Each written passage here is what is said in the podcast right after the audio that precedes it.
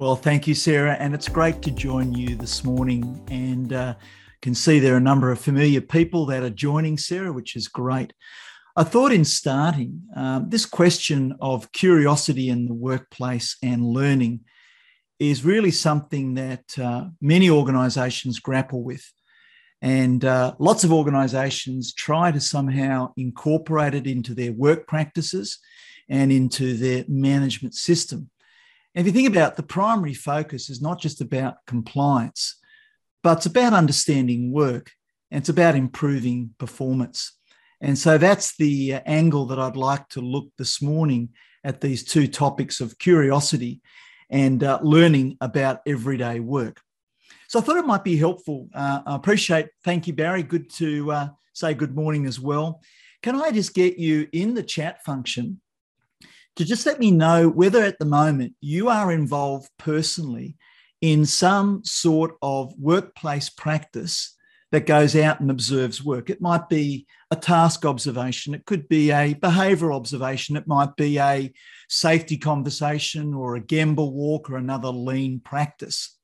So, in the chat function, just let me know uh, if you're involved in some sort of structured activity that happens on a regular or semi regular basis where you go out and do those. And uh, thank you. Kristen says all of those, which is fantastic. Uh, Brent is involved in Gemba, quarterly workplace inspections. Good. Uh, some are saying, yes, that's what I normally would be doing, but in the uh, lockdown, that's actually di- difficult to do. Okay, so you can see here we've got quite a consensus that it, it's part of the management system. Uh, for some, it's a daily or a, a, weekly practice. Others find themselves with some sort of um, probably target for each month. Uh, others are involved in a structured uh, quarterly uh, sort of process. So, what I'd like to do today is look at two things. First, I'd like to look at a little bit of the research around curiosity and, and how can organizations uh, build greater capacity for curiosity. And then I'd like to look at this new collective noun called work interactions and uh, have a look at what the research is saying. And uh, we've done some initial research looking at uh, a variety of journal articles, both here and overseas, and to see what we can learn. And I'm going to share that with you this morning. But also, you'll have access uh, after this presentation to look at a paper that summarizes some of those uh, findings. As well, there'll be an invitation to participate uh, in an experiment that's currently underway, and I'll tell you more about that. Uh, and then finally, in the paper that we'll share, we've actually gone out and spoken to a number of people uh, across the globe uh, who are really leading the way when it comes to this work interaction and we've tried to see what we could learn uh, from them. So, Sam from my team is now going to share a link with you. Uh, and uh, basically, we'd like you to uh, open this link. It's a Google form, it's totally anonymous. And uh, there are three questions that I'm really interested in. So, I found out personally uh, that you're involved in some form of a work interaction. What I'd like to do is to find out uh, how many in your organization, and it's a rough guesstimate, a rough guesstimate. If you looked at your organization, how many people are involved on some sort of basis in a work interaction? And uh, I'm describing that as behavioral observation, task observation, Gemba walk, safety conversation, uh, a work discovery, um, um, all sorts of things that fit into that category. The second question is then uh, how much time on average does a person then spend a month on those activities? So you might say, look, we've got you know 20 people, and I think on average they might spend uh, two hours uh, a month or four hours a month, averaging it out. And then finally, uh, what's the return on investment?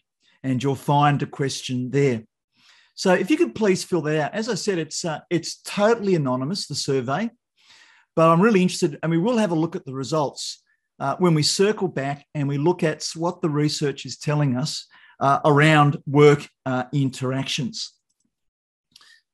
So I mentioned this idea of curiosity. It's really interesting. The Harvard Business Review um, did a, um, a, an expose or a spotlight on uh, curiosity in the workplace. It's well worth having a look at. It's the September to October edition, uh, 2018. And uh, one of the really interesting articles was written by a person by the name of Francesca Gino. Uh, she's a researcher at Harvard and has spent nearly all her career really looking at very closely this question of curiosity in the workplace. Um, what actually helps and hinders curiosity? Uh, what's the connection between curiosity and performance? So uh, it's well worth grabbing a, a copy uh, of the Harvard Business Review. You can do that online and uh, look at September to October, and uh, you'd be able to read some of the articles there. I'm going to play just a brief part of a video that really sort of sets the scene, I think, very helpfully uh, for why curiosity is so important for organizations, and in particular, uh, its relationship back to workplace interactions and learning. Be a key ingredient to learning, creativity, and innovation. But as we grow older, our attitude toward curiosity changes. If you look at the data, in fact, our curiosity peaks between ages four and five, then declines steadily from there.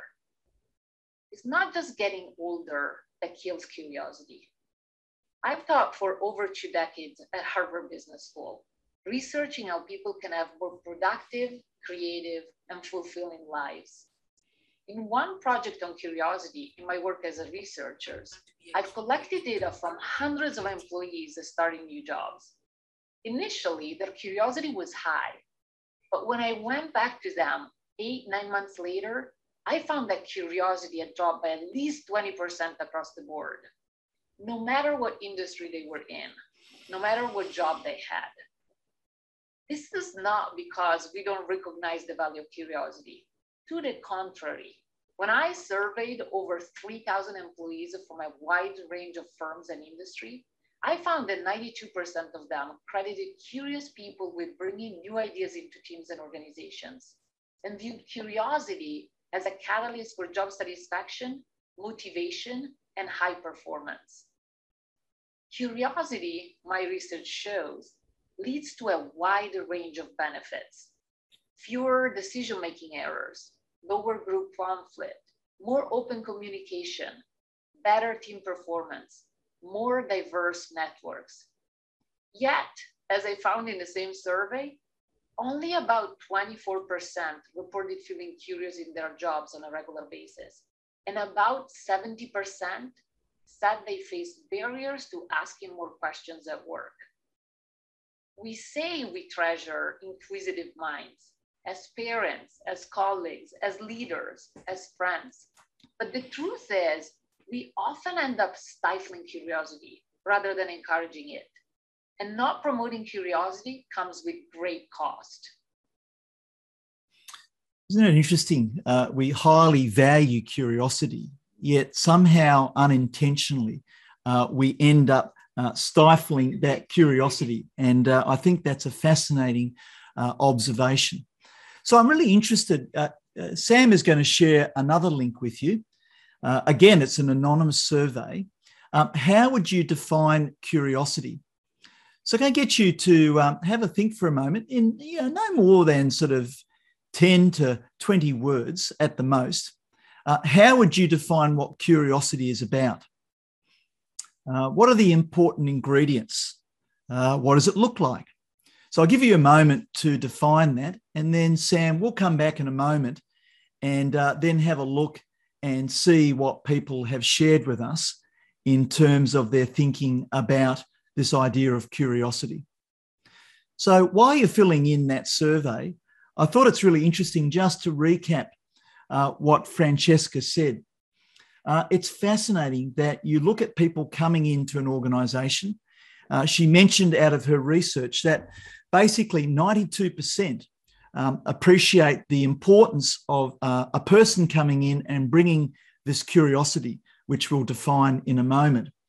And uh, what she saw was over a 12 month time period was at least a 20% decrease in people's level of curiosity. And you might you need to ask, you know, so what what gave rise to that, and, and how could that, in a sense, be uh, lessened or prevented? The second thing I think, which is really interesting, is that in this study they looked at over three thousand people uh, across uh, 16 different organisations and different industry sectors, and they found a very uh, uh, clear pattern unfold that um, people were self reporting, only one in four actually felt they were curious in their job. And it's really interesting. This very much aligns with the Gallup survey and some of the findings there uh, regarding um, the level of engagement in an organisation. And I think curiosity engagement are two very related measures. And then you can see uh, quite staggering um, 70%, so more than two in three said they, they, they faced some sort of barrier uh, to asking questions at work. And if you think about it, uh, curiosity in many ways uh, is driven by this ability to engage in a conversation. Uh, to borrow from Amy Edmondson, there's a level of psychological safety, uh, a place where I can both ask questions and uh, also in the space of trust, share things uh, that might or might not be perceived as welcomed or unwelcomed uh, news. So, if we move on and think about that, then, so how does the uh, research then define curiosity? I think that's really useful. And uh, just recently, we ran a journal club, which we do uh, every few weeks at Art of Work. And we actually looked at this idea of curiosity. So, there's been a fair bit of looking and reading of the research. And you can see here that there are two different ways the research has tended to define what curiosity is. Uh, it's either, in a sense, people feel uncomfortable.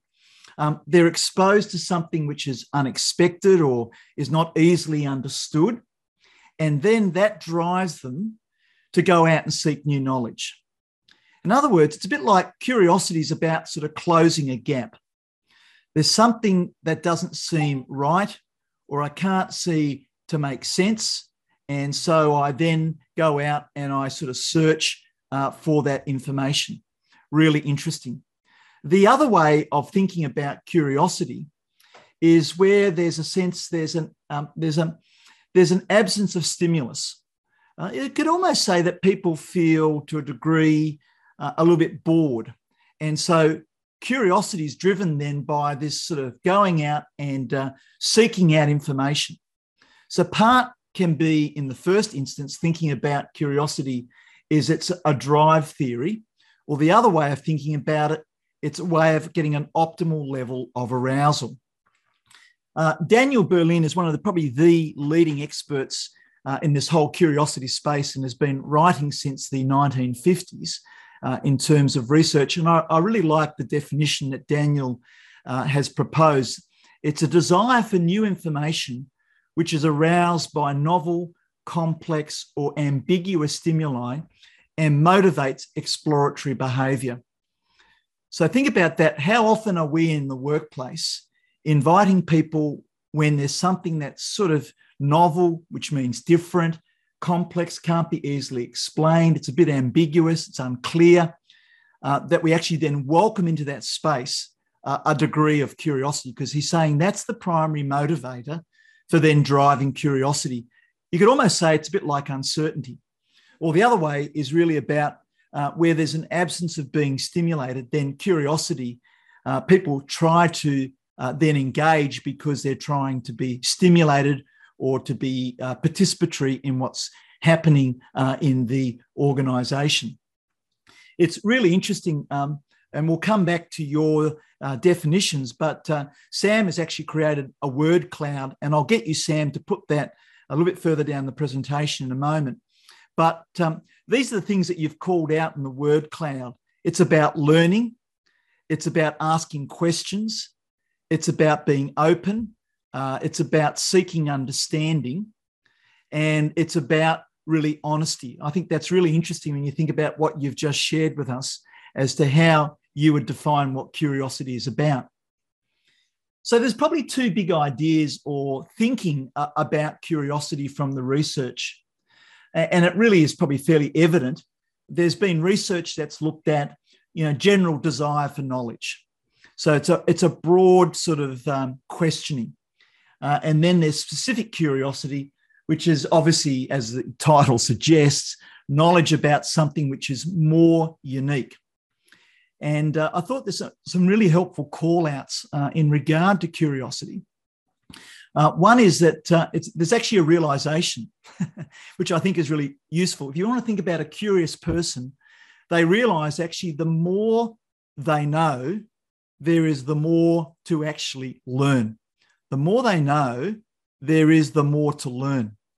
So, really interesting thinking about your work interactions as a means of curiosity. Is that an ingredient? Or do we sort of say, well, I've learnt what I need to learn, that's sufficient? Or is it curiosity that's then driving further learning? I think the other thing that's really helpful from the research that's called out, it's something that has to be fostered and grown.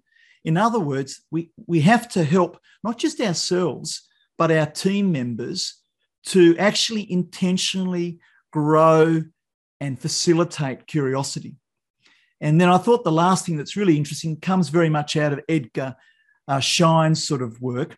It's actually a posture of humility. So if one is really curious, you come with an open mind, which means that I, I try to reduce my level of bias and reliance on my expertise. And in that space, then I'm much more likely to do two things. I'm much more likely to open the conversation up with interesting questions that want to explore from the perspective of the person or the team members or the team doing the work. And the second thing I think is really important if I'm curious, I'll recognize that there are multiple perspectives to understanding uh, a way in which you could do a task or complete a process. Um, that's just there just to see how there's been an evolution over time of thinking. And I've mentioned about Daniel. And as I said, he, there's still the writings are quite um, keen, and you can see uh, how the evolution of thinking uh, has evolved into seeing, you know, Edward Deci was very much around it's an intrinsic motivation, it's something that motivates us internally, uh, curiosity. Uh, George Loewenstein talked much more about it's an information gap. So when there's a gap somewhere, that's what creates the conditions for curiosity. Uh, Marvin Zuckerman talks about it's almost like this willingness to take risks. So part of curiosity is the willingness to experiment. It's the willingness to try things. And then Britta Renner, uh, I think, is really helpful. Uh, it's about a broader interest in what people think, feel, and behave. So, really broadening it out to the idea of social curiosity, uh, that curiosity uh, is not just about knowing a set of facts or closing uh, an information gap.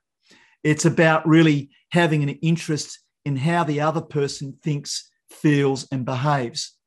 And I think that's a really helpful way of sort of setting up the scene for thinking about curiosity. The other thing that's probably helpful is you can divide curiosity up into different domains or groupings. And so the research has grouped it, and uh, you will um, certainly, if you do any reading, you'll find that there are four different types of groups.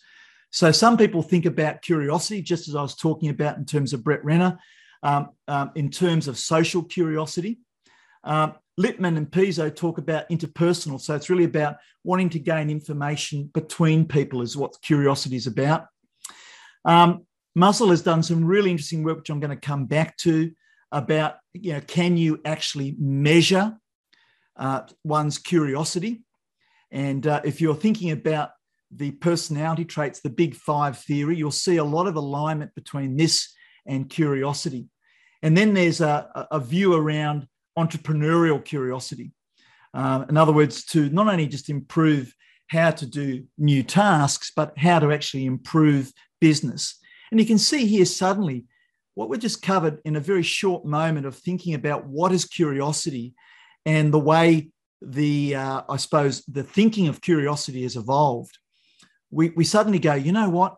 This is essential to conducting an effective work interaction Remembering I'm saying that's the new collective noun for describing a task or a behavioural observation, a safety conversation, or a Gemba walk. So, can you measure it? And uh, that's a really interesting argument. So, there's a five dimensions model. And uh, if you have a look at the Harvard Business Review, the September to October 2018, you'll find a really interesting article there after Francesca's that talks about this model. So you can see that it measures five things.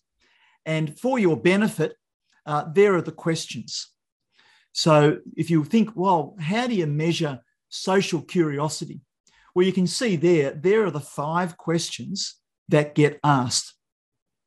So um, I will uh, make sure that you get hold of this. This is very useful to have a look at. And uh, you might start to think, well, if curiosity is so important to learning, and it really should be central to a, an effective work interaction, not just my curiosity as the person who's engaging with a team member or team, but those also in the team itself.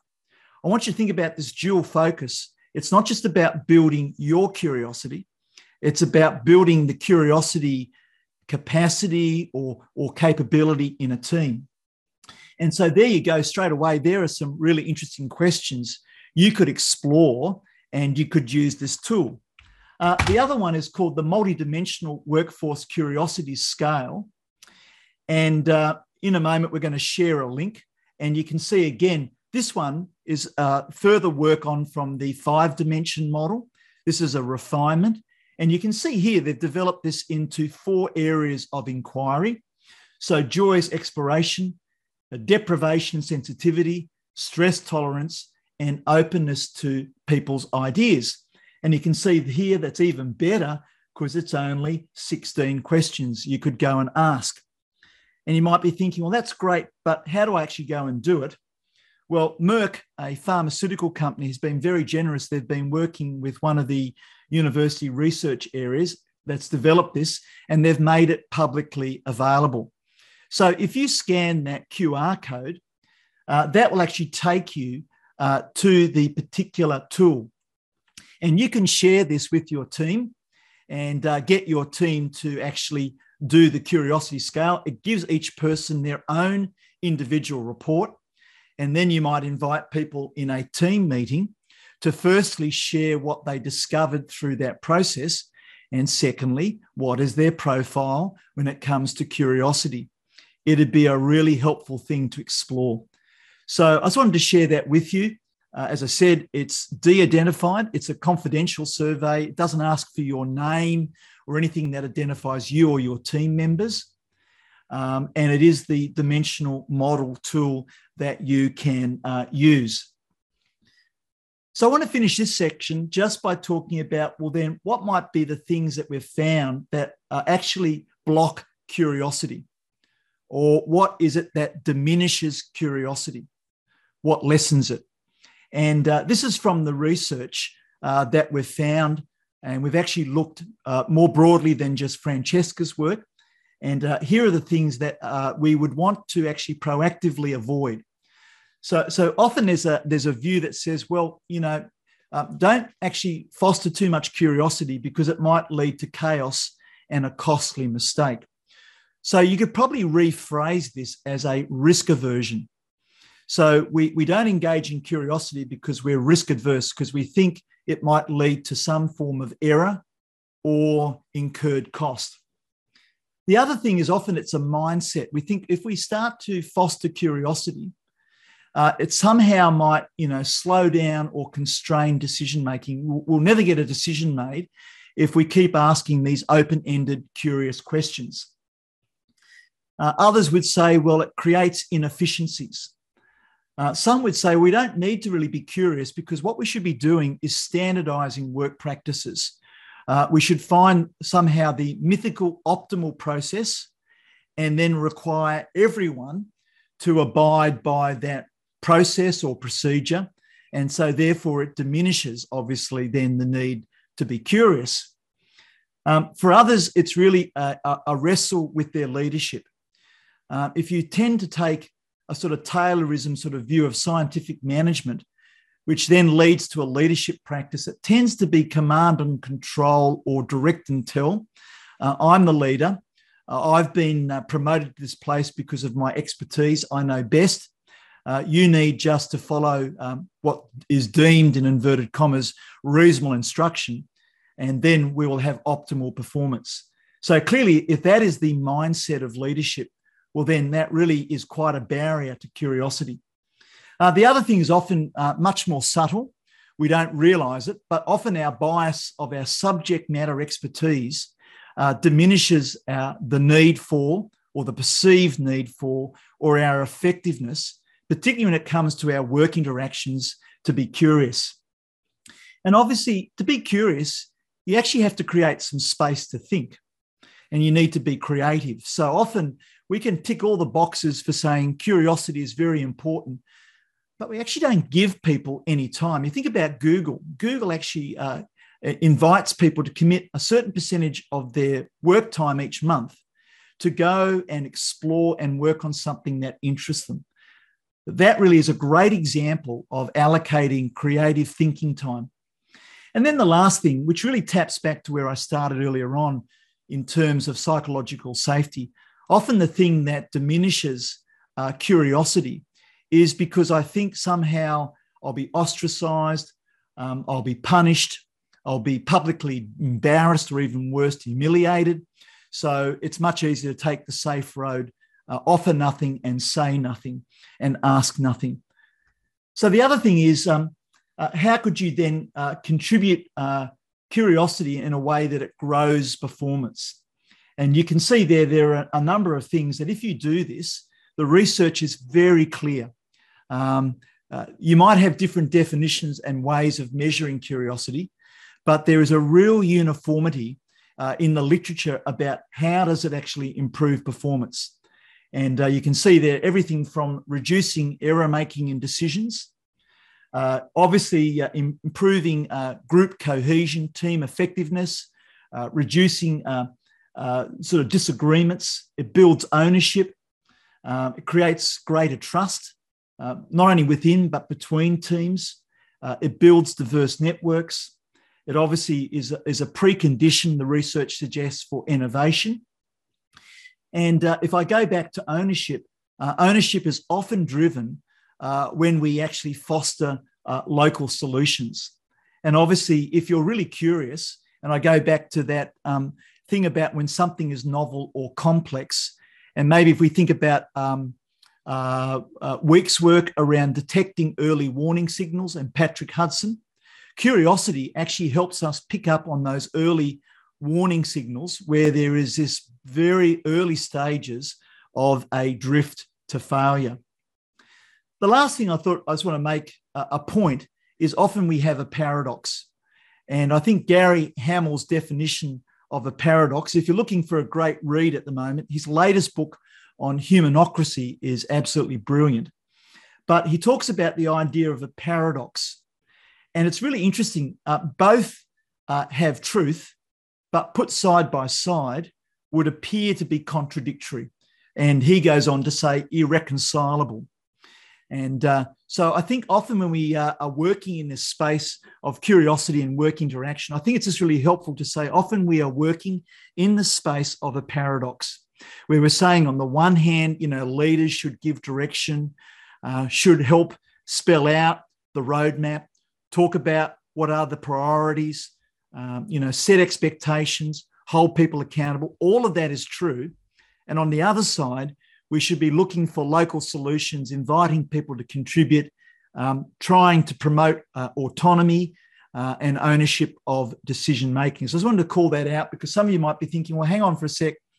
Um, that's all very fine, but still, you know, there is a management system and there are a set of expectations and there is a clear role for a leader. So I think in many ways, as we engage then in workplace interactions, uh, we are engaging uh, very much to a degree uh, in some form of a paradox. And we just need to, to some extent, uh, accept that as a starting point. Well, I just want to move on now to a very exciting practical application of curiosity. Uh, at the moment, we're running a work interaction challenge, which I really would like to share with you. And you'll see there another QR code. And uh, we're inviting people to come and join us. It's the conducting of an experiment. And, and very simply, what we're doing is we are um, looking um, at uh, two forms uh, of uh, a work interaction. And I won't say much more because it's an experiment. But what's happening is um, we're getting a group of people, already people have started across Australia, and they're using a particular work interaction approach. And uh, what we're looking at, which is really important, is we're looking at two things in this experiment is out of work interactions, how might it improve learning? And then what benefit might be derived? And you can probably already see that if you think about learning, then the underpinning of learning uh, is this capacity not only for a leader or someone who's facilitating a work interaction, but also it is for those who are participating can be curious. So, what we're doing is we're looking at two different ways of conducting a work interaction. And then what we're doing is we're going to explore and see what happens in terms of learning and benefit. So I'll just show you where we're up to at the moment. Um, we uh, have done the literature review, and I'm going to share right at the end another QR code where you'll be able to get the uh, first paper that's been written that summarizes all these things that we've been talking about in terms of work interaction. Uh, you'll also see uh, the 12 people that we interviewed. Uh, we've simply removed their names, um, but what we've talked about is their industry sectors and uh, some of their observations and learnings about work interactions. Uh, we have extended, obviously because of COVID, the experiment. So we're hoping to run the experiment probably realistically through to November because we're waiting, uh, obviously, for people to be able to return to work. Because if you're going to conduct a work interaction in the field, no matter what method you're going to use, you've got to have people in the field. So we're waiting for that to happen. Um, but we're about to start uh, shortly. And then we're going to analyze the findings, and then we're going to publish the findings for everybody to benefit from uh, by February next year. So I think it's a quite an exciting opportunity for you to partner uh, for those on the webinar today, and then for those who are watching subsequently, Sarah. It's a great opportunity to partner in something that will benefit uh, wider industry. So, so what have we found out from the research? Well, it'll come as no surprise. There are multiple ways, tools, or methods by which people are engaging in a work interaction. And you can see there what we've done is we've actually grouped it uh, into three uh, different, um, I suppose, focus points about the tools. And you'll also see in the middle, like any good Venn diagram, there's a degree of overlap. So you can see that there, you know, many of us are involved in behavior and task observations. And basically, what that says is that there's a predefined um, I suppose, set of expectations or requirements. And then what we do, we go out into the workplace, we, we observe that work, and we look at how does what we see align with the set performance standard or expectations. And that's one way of conducting a work interaction. Uh, the other way, and, and, often, by the way, safety conversations fall into that category. Uh, because it's often I'm, I'm, I'm engaging uh, a conversation about what might be deemed as safe uh, versus unsafe work. Uh, a safety conversation is much more focused on really about building the relationship, building the context for a shared understanding about work. And uh, many of you will be familiar with Rosa Carrillo's work. And uh, Rosa's work about relation centered leadership uh, very much is around what I would describe from the research as the safety conversation. And then finally, you'll see in the top right hand corner, uh, we certainly have a lot to learn from lean practices. And one of those is the, the Gemba or the safety walk around, where we go out and, and our primary focus is really about work. We're trying to understand either work through an appreciative inquiry lens, which means you know what's working well and what's given rise to that, and um, how can I leverage that? Or it might be from a problem deficit. So it might be from a set of questions about where is work difficult or more difficult than it needs to be, and, and how are you adapting to manage that, and it becomes much more a problem solving uh, sort of focus.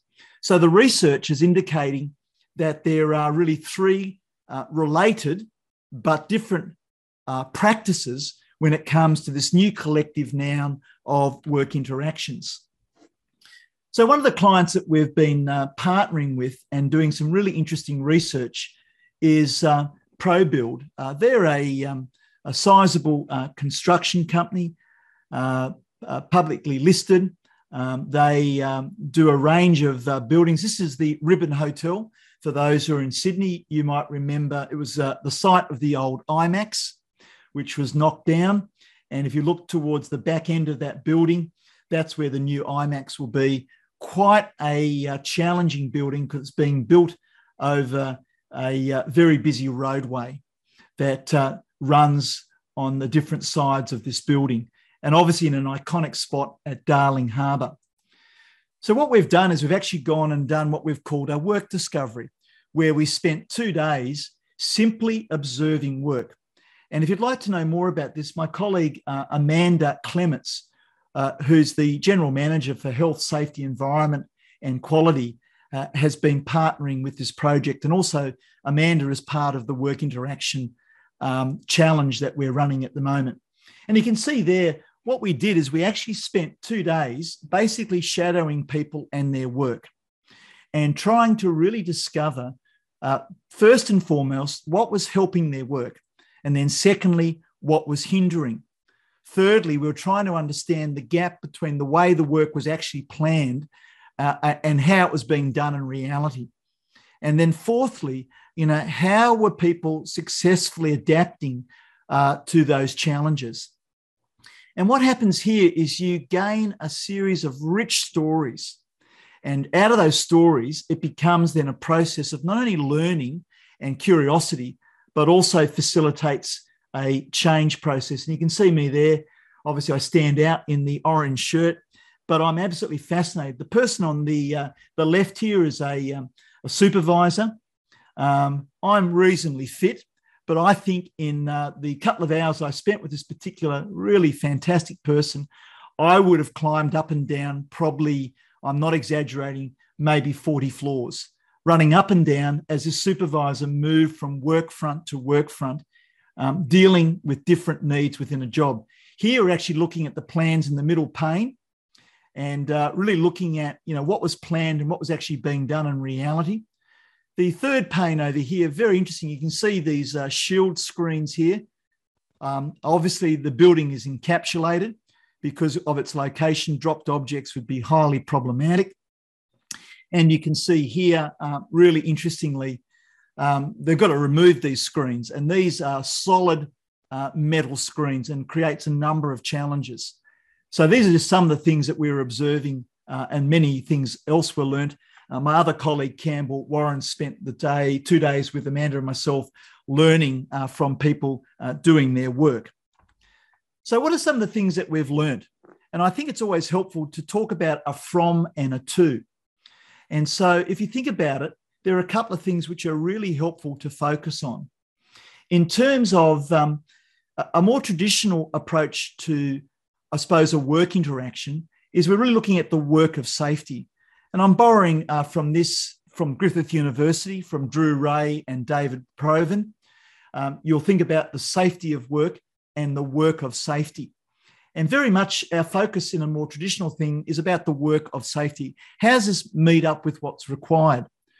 where a, a more broader view of a work interaction might look at how work is done and out of that work, how does safety emerge or not? I think it's a much more interesting sort of point of curiosity. The second is a shift in mindset. Um, as, as hard as we try, when we get into an observational model, uh, we tend to compare that against uh, some form of an ideal state. And now, please do not mishear me. I think it's actually really helpful, uh, particularly around critical risk and critical controls, to look at how is work being currently conducted against those set of controls that have been put in place to reduce risk in order to either eliminate or vastly reduce the opportunity for someone to be seriously injured or worse still killed. but it tends to bring with it its own sense of bias uh, to a judgment or blame. And uh, rather than coming in and actually even looking at those controls through a curiosity lens and a lens that's building trust rather than blame leads to learning. And, and so, in other words, what valuable insights can I gain? And what's important can be actioned. So, what can I learn here that could lead to actions? Now, actions could be improvements, or actions could be this is fantastic. Um, so, how do we defend this? Uh, how do we even support this to happen more often? The third shift is really an outcome. Um, often our working interactions are very much a centralized compliance. Someone sets a target, uh, sets the system requirements, and says this is what we need to do. Where I think it's really interesting with our work interactions to shift towards more local governance. So, where in the system do we recognize the idea of autonomy and shared responsibility taking? So, where do we, in a sense, uh, actually promote uh, both of those things uh, happening uh, in the workplace? Then, action. Uh, what tends to happen in a more traditional work interaction, and we saw this, and these observations, by the way, are not just from research. These are from the 12 people that we spoke to um, and asked for their observations. It tends to be one way, and that is it's reporting back into the system rather than multiple ways of creating these feedback loops of learning, which involves both those doing the work and those who ultimately have accountability uh, in terms of a PCBU duty of care up through to due diligence. And then finally, thinking about change. If you think about it, the traditional work interaction tends to be a little bit diagnostic.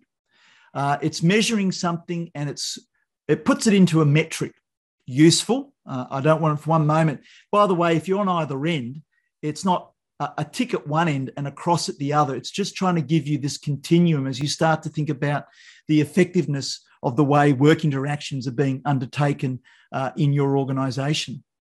Or you can think about it being dialogic in terms of change. So, can we tell stories that ultimately then lead to change?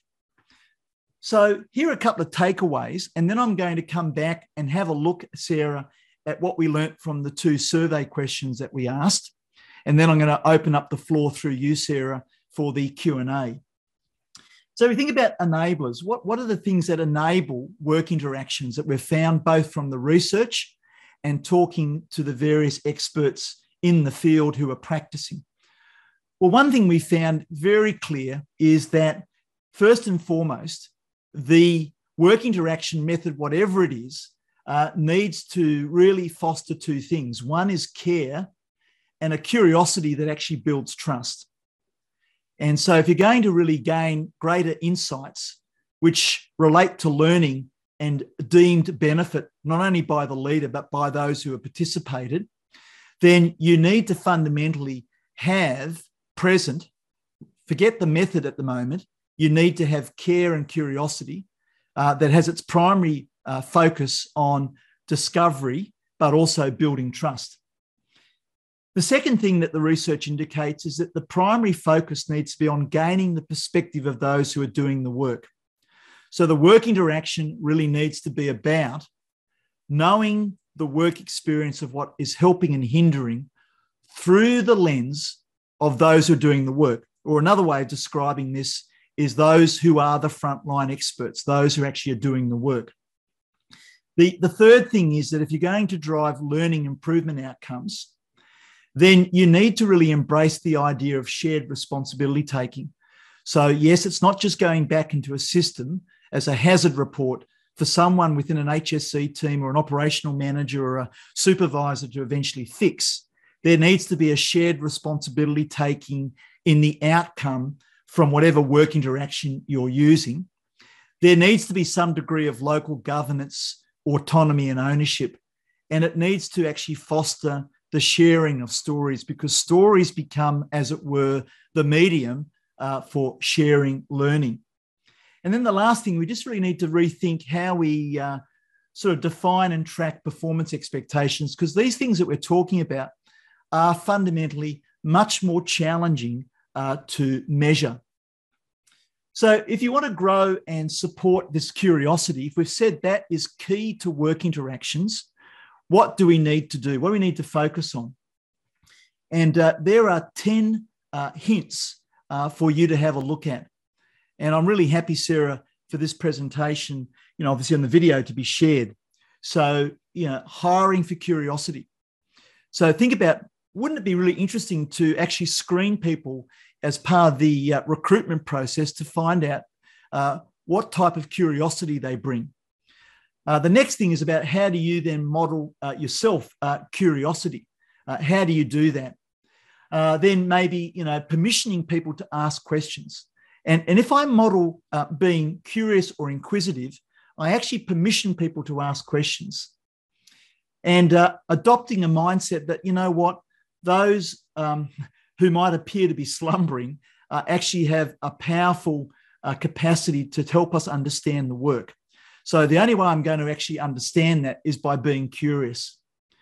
Um, obviously, it's about acknowledging I know uh, less than those who are doing the job.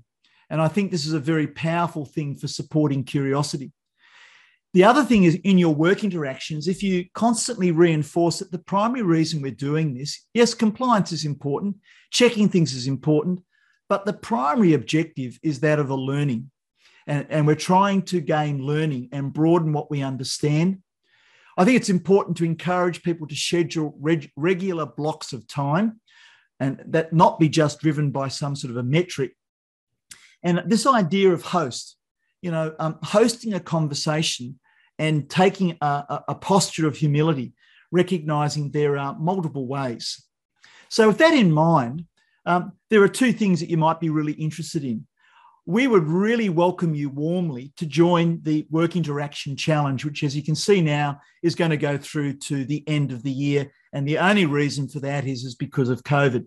So, if you'd like to be part of that, please just scan the QR code and it'll take you to the sign up page. Sign up or, or send me a message via the sign up page, and I'd love to have a conversation with you. Um, if you'd like to have a look at the paper on work interaction research, it was prepared for the recent HSC uh, Australian Congress. Uh, it was prepared by Amanda Clements, uh, Campbell Warren, and myself. Uh, please feel free uh, to grab a copy of that paper. And it really unpacks uh, the research that I've been referring to, not the curiosity piece, but the research into work interactions.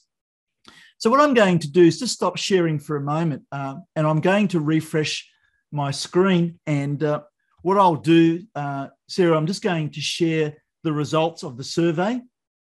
And then I'm going to hand over uh, to people to ask some questions. So, as people are getting ready for the questions, I think, Sam, you've put the the slides in. Yes, he has. I'm just going to share that, Sarah, so everyone can see what they said, and then I'll hand over to you to uh, facilitate our Q&A. So let me just share this again quickly with you, and let's have a look at what you said.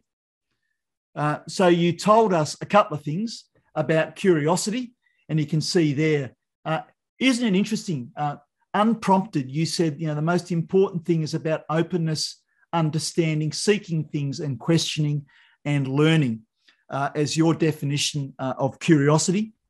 Uh, we also then asked you about the survey results.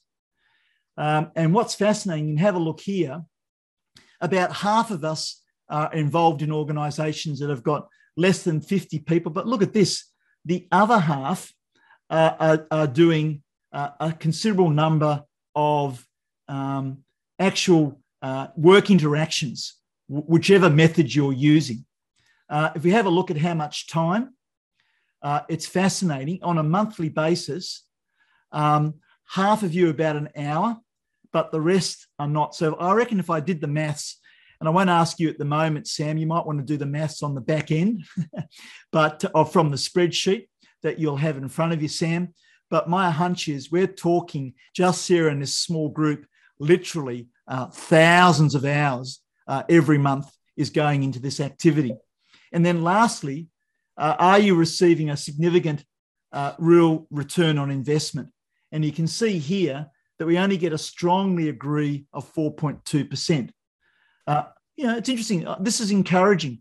Uh, about 60 odd percent bit over, are saying we're getting we're getting some return on investment, and you can see here that the other roughly 40% saying no, it's not giving us a return on investment. So this investment is not delivering.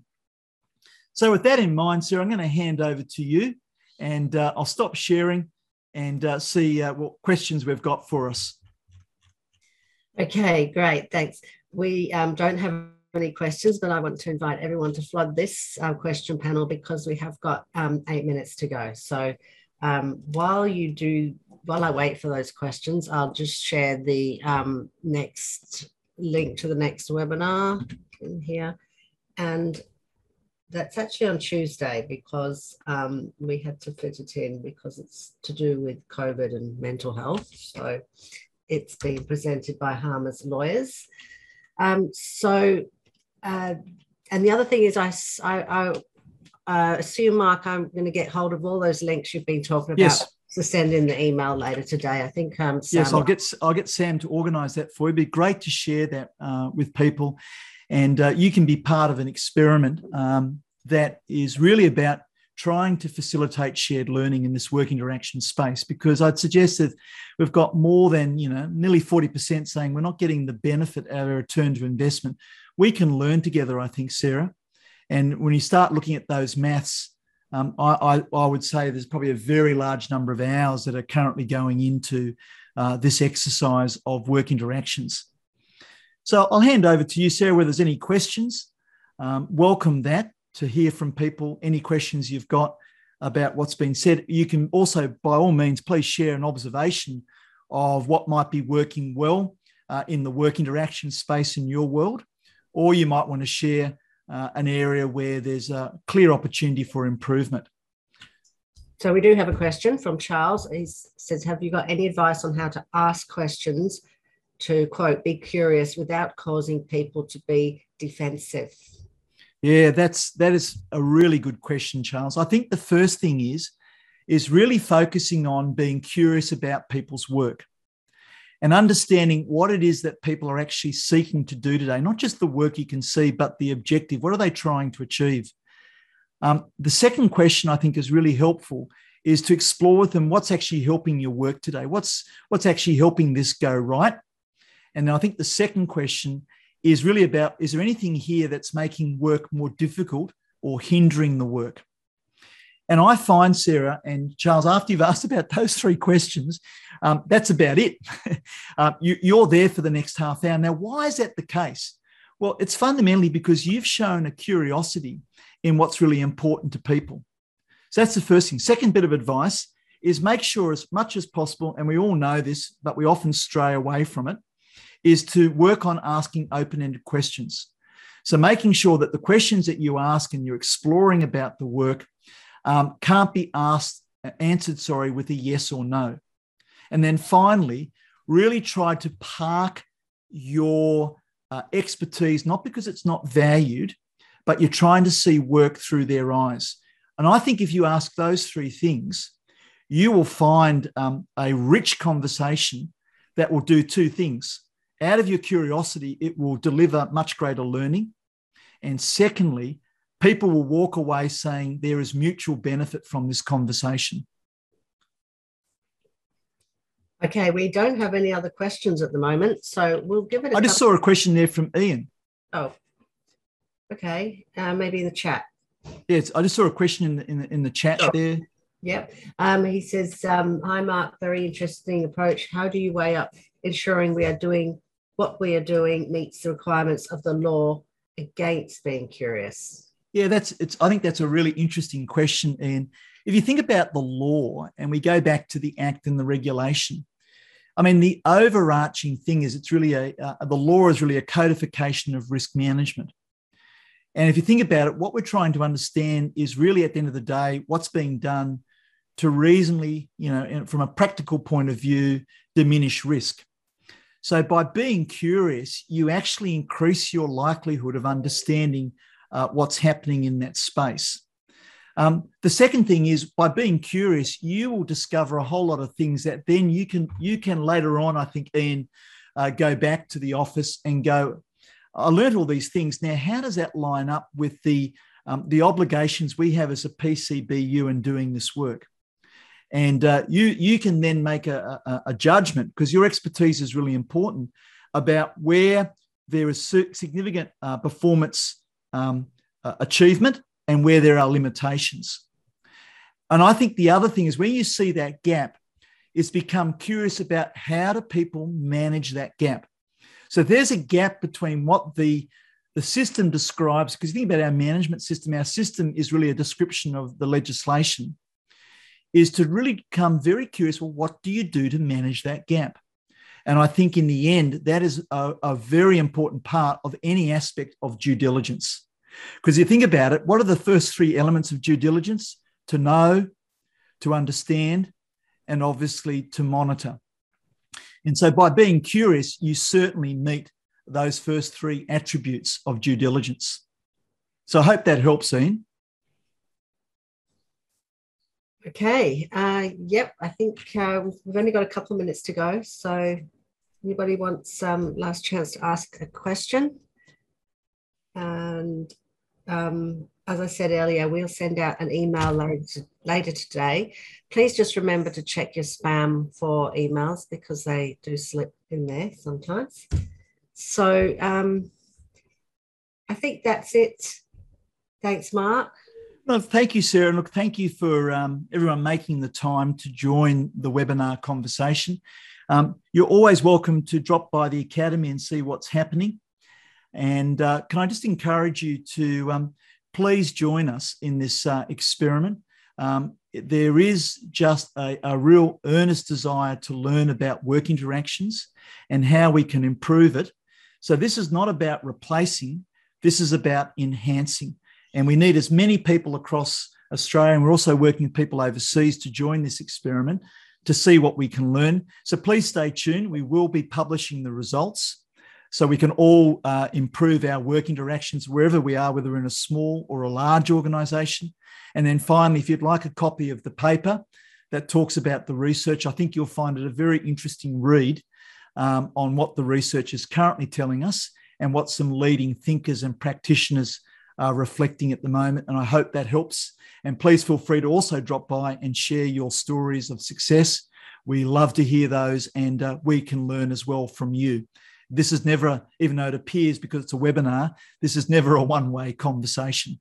And uh, again, thank you, Sarah and Myosh, for um, uh, thinking to invite us to be part of the conversation today. It's always appreciated. There is one more question. Ah, a, a late entry. Late entry, let them in. What's their question? I'll answer it in one minute. Michael says, Do you think we need curiosity about WHS systems as well as work? Michael, a person after my own heart. Um, I think one of the things that's a great question to go out and ask what are the things that really in our system you use all the time and help you do your work successfully?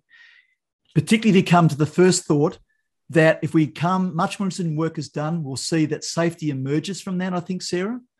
And then the second thing is what in the system at the moment do you rarely use, or it is so difficult to use, you choose not to use it, or it adds no value? or in your mind, it is meaningless and it could be either deleted or improved. And I'm just going to just encourage you if you go out and ask that question, Michael, make sure you at least have a decent cup of coffee because I think you'll be there for some time.